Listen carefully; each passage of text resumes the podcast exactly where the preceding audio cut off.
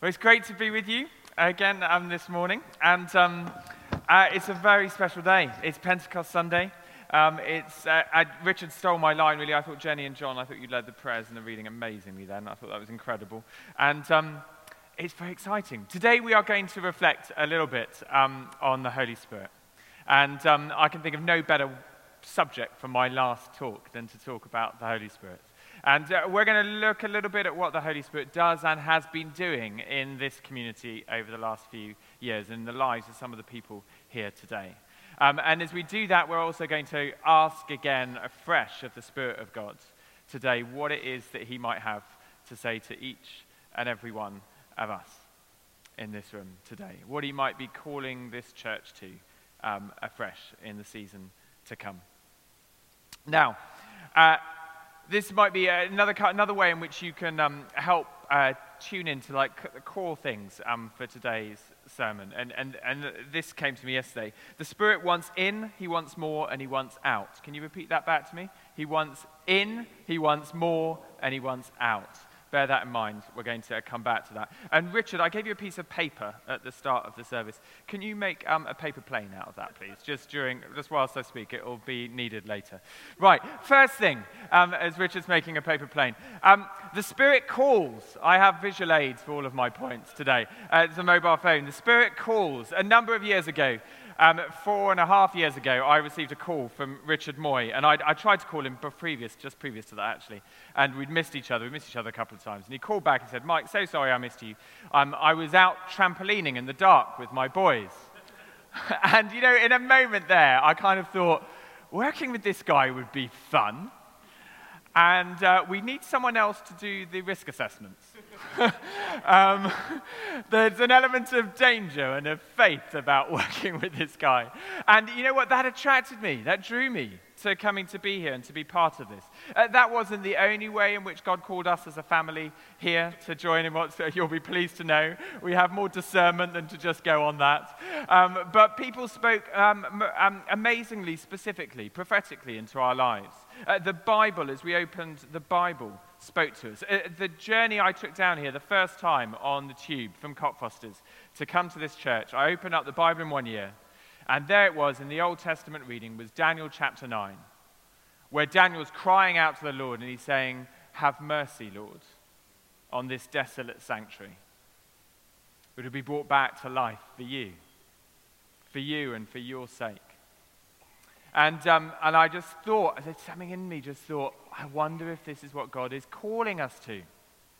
There are others here today who were called to church basically because your children started physically hitting you over the head with a Bible and saying, Tell me about God. Literally. That's how some of you are here. Through your children saying, I need to know about God. Tell me about God. And you're like, Well, we better go to the local church because I need clearing up a bit. And you're here because the Spirit of God was calling you. There are others here who are here because uh, I met them on a prayer walk a number of years ago. And as we were walking along, the rain came down, and we had a cup of coffee just under the um, tree and had a little bit of a chat about life, the universe, and everything. And, uh, and that morning, you came along to church. Uh, the rain stopped just when my conversation was getting boring, I think. And, um, and you came along to church that morning because the Spirit of God was calling you. Uh, uh, many of the rest of you will have different stories because the Spirit of God calls us to Jesus. He beckons us closer because of what He wants to do in us, because He wants in. So He calls us and then He creates. And I've got a flower pot here um, with a bit of soil in, not very much else. But the Spirit of God creates, He brings to life. He's brought this church back to life. He's created a new community here. And as I said last night at the um, ball, when I was invited up to say one or two words, um, uh, he has been recreating this church and at the same time has been recreating many of us and bringing life to us. The Spirit of God creates, He gives birth, He brings life and light and joy into our lives. He does for me, He has for this church, He has for many of you. Uh, some of you are here today who are new creations because of what the Spirit of God has done in your life. You've come to faith in this place because the Spirit of God called you and because the Spirit of God created in you new life. Third thing the Spirit of God does is He loves us. Ava painted this, and I found it on her desk, and I stole it, and I hope it's okay with her. She will get it back. Um, the Spirit of God loves. Romans 5 5, one of my favorite verses in the Bible, says, God has poured his love into our hearts by his Holy Spirit, whom he's given to us. I asked someone called Becky if she'd mind me sharing this this morning, but I, I still remember um, Becky. She was stood about over there, and clearly at the end of the service, God was ministering to her. He was pouring his love into her heart. Well, I didn't know that's what it was at the time. I saw something was going on. She was wonderfully prayed for by someone else. I can't remember who it was. Um, I, I didn't actually know what was going on until a few days later, or a week later or something. She said, Can I tell you what was going on last week? And I said, Oh, I'd love to know what was going on last week. And she said, she described as she was being prayed for during the service, and as she was being prayed for, she said, I have never felt love like that in my life. Never. She said, I was able to call up my father after that service and say, I know what you were talking about now. All those years, I know what you were talking about. I get it because I never felt love like that in my life. God has poured his love into our hearts by the Holy Spirit, whom he's given to us. And it didn't just happen then, it's been happening in lots of us. It's happened in me again this morning. The Spirit of God continues to pour his love because we need it, because we leak. and uh, there was a lovely tweet from Dennis last week, our brilliant curate has been leading Alpha. And he said that he tweeted this, and I just loved it. So I loved it on Twitter. I clicked the little heart thing. Um, and um, he said this Watch someone begin to understand just how much God loves them and how gentle his Holy Spirit is. Hashtag Alpha. Romans 8, verse 16. The Spirit Himself testifies with our spirit that we are children of God. On this point, I just want to urge all of us, because we leak, or whether you're here and you never know you've experienced it, don't know if you've experienced it before, to let God love you this morning. Say yes to that, to admit you need that, to dare to believe that He might do that in you for the first time or afresh. The Holy Spirit loves you. Next one. The Holy Spirit counsels us. He's the, we looked at this a couple of weeks ago. He's the, the parakletos, as Jesus calls him. He's the one who leads us into all truth through his word. We are a Bible people, as Jenny said we assess where we are and who God is and what we're called to do in life because we put ourselves under Scripture and we allow the Spirit through this to lead us into life, to lead us into all truth. He's the parakletos. We, um, I joked a couple of weeks ago. Um, uh, the word parakletos, I'm not going to do the whole talk again. You can catch it on the podcast if you really want to. But um, it, is a word for coming alongside, uh, gently, carefully. Think of um, paramedic, the one who comes alongside in the time of need, who tenderly and carefully administers life saving medicine to you. Uh, kletos is a word that means truth. Truth. And not just truth here, but truth here. The Spirit of God is the one that comes alongside close and gives us life saving truth that we need to hear. He's the one in the same verse that, uh, in one, some translations, it says he comes to convict the world of sin. let the Spirit of God convict you this morning because it might be the life saving truth that you need. And I, I don't think I've ever said this in the four years that I've been here quite this way. But as I'm going, I might as well. You're all invited to Dorset at some point to visit. But you're also, more importantly, invited to eternity. And I don't want to be there without you.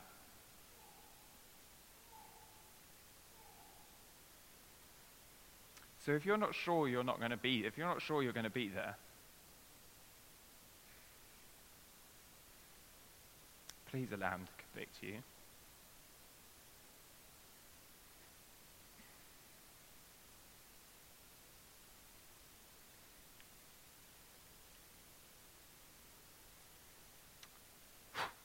The Spirit of God convicts, He counsels, He comes alongside with the truth that might save our lives, the truth that leads us into all life. He commissions, He sends. It's so great that tonight, the, um, the final service that we're going to be at, the 6 p.m., is being called a commissioning service. And on Pentecost, because that's what the Spirit does. Zoe, um, not Zoe, um, uh, Nicola and Dennis preached fantastic sermons last week. Um, I, I, was here for Genesis, and I listened into Nicola's on the podcast this week. It's so great that we can do that, isn't it? That we can have multiple speakers, multiple sites. You can get fed twice in different ways by the same scripture. It's incredible. And um, uh, Nicola said this. She was quoting Michael Green. She said, The Holy Spirit, the great comforter, comes not to make us comfortable, but to make us missionaries. He comes not to make us comfortable, but to make us ministries. He comes to send us. In last week's talk, um, Jesus breathes on his disciples. He says, he says, Peace be with you. As the Father sent me, I am sending you. And with that, he breathed on them and said, Receive the Holy Spirit. He sends them. In, in the scriptures, he tells the disciples, he says, Wait in the city until you've received power. He was talking about Pentecost, which we celebrate today. He fills them with his power, and they are sent into the world transformed bring reconciliation, to bring love, to proclaim the gospel. We, as people of God, are filled with the Spirit, and we are sent. I love the way Dennis put it here. Dennis spoke brilliantly here last week. And he said, um, he said that he made a really obvious, simple point, but we need reminding of, don't we? It was a good convicting point, actually, I think, from the Spirit for us. He said, God is a God of mission. He's constantly on the move. He's a, mission, a God of mission. He doesn't just stay here, He's a God of mission. And so if you stay here, He'll go without you. Because He's a God of mission. But the grace of God is like Jesus with the disciples after the resurrection. He comes into our locked rooms graciously again and again and again, breathes the Holy Spirit on us afresh, and calls us into mission with Him and calls us, Come again. Because, of course, the church exists for the people who aren't here yet. The church, this church, exists for the people in this community who we pray for who are not yet in this building. Because He loves them, because He's calling them, because He wants to fill them with His love, because He needs to convict them with the truth and lead them into life because he needs to remake them into the disciples who make disciples that this community needs and that their friends and family need. He sends. That's why you needed a paper plane. So, I made a paper plane. I'm, I can't resist a little bit of competitivity on my last Sunday with ministering with Richard. So, Richard, we're going to throw a paper plane. This is sending. The Spirit sends. The, um, the Spirit blows where He pleases. yeah. One, two, three.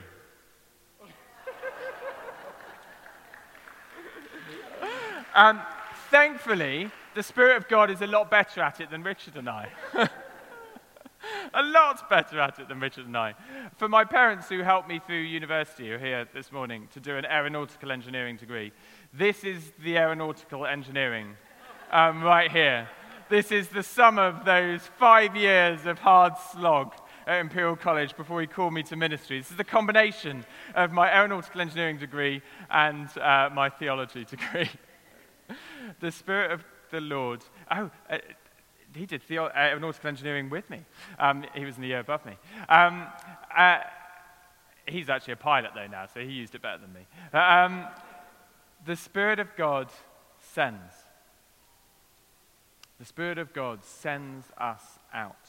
And there's some of us here who needed to hear that word, me included, as I'm sent to East Dorset. There's some of us here today who needed to hear that challenge from Dennis again. God is a God of mission. And unless we go with him, we might over time find ourselves in a room on our own with the door locked for fear. He graciously offers to come back in again this Pentecost to set you free, to breathe the Holy Spirit on you, and to send you out, to beckon you on mission with him.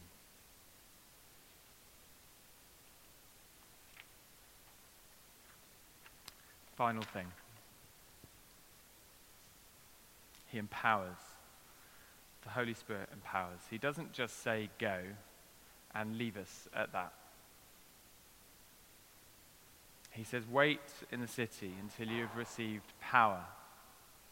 The disciples form a prayer meeting in that upper room. We really need to get that prayer chapel built. We really need to get that prayer chapel built. I felt Richard said something. He didn't know I was going to mention this, so forgive me if it's wrong. But Richard said something the other day. It, actually, it was in my um, exit interview, and Richard and the church warden were there. And he said, "You know, I think if we were um, if we were appealing for a shelter project, for a homeless shelter or something, we'd have already made the money. But because it's a prayer chapel, we haven't. Yeah." And that gave me great sadness, but had a ring of truth about it. It's a bit like I love that we do, we're part of the Shelter Project. It's an incredible thing, don't get me wrong. But it's a bit like celebrating the flicker of flame that comes out of the fire and lands on a leaf and sets it to flame, and you're like, ooh, look at that, and you forget the fire that it comes from. If we want to see this community transformed by the power of God, fire falling on every member of this community and every home, then we need to pray. Because that's the fire.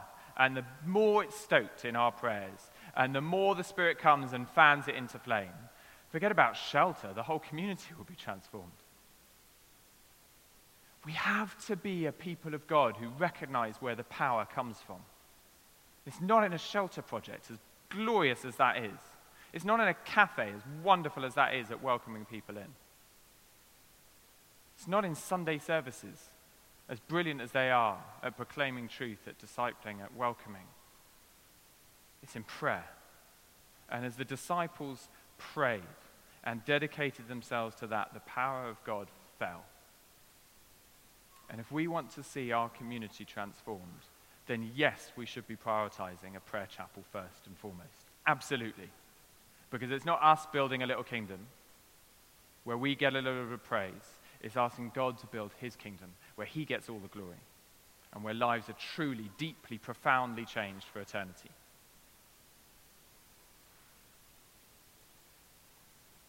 We need the power of God, and so we need to pray. The Holy Spirit wants in, and perhaps the challenge for you today is to let him. Wants in. He's calling you. He'll never force his way in. He'll knock at the door. And you'll have to let him in. But can I urge you to?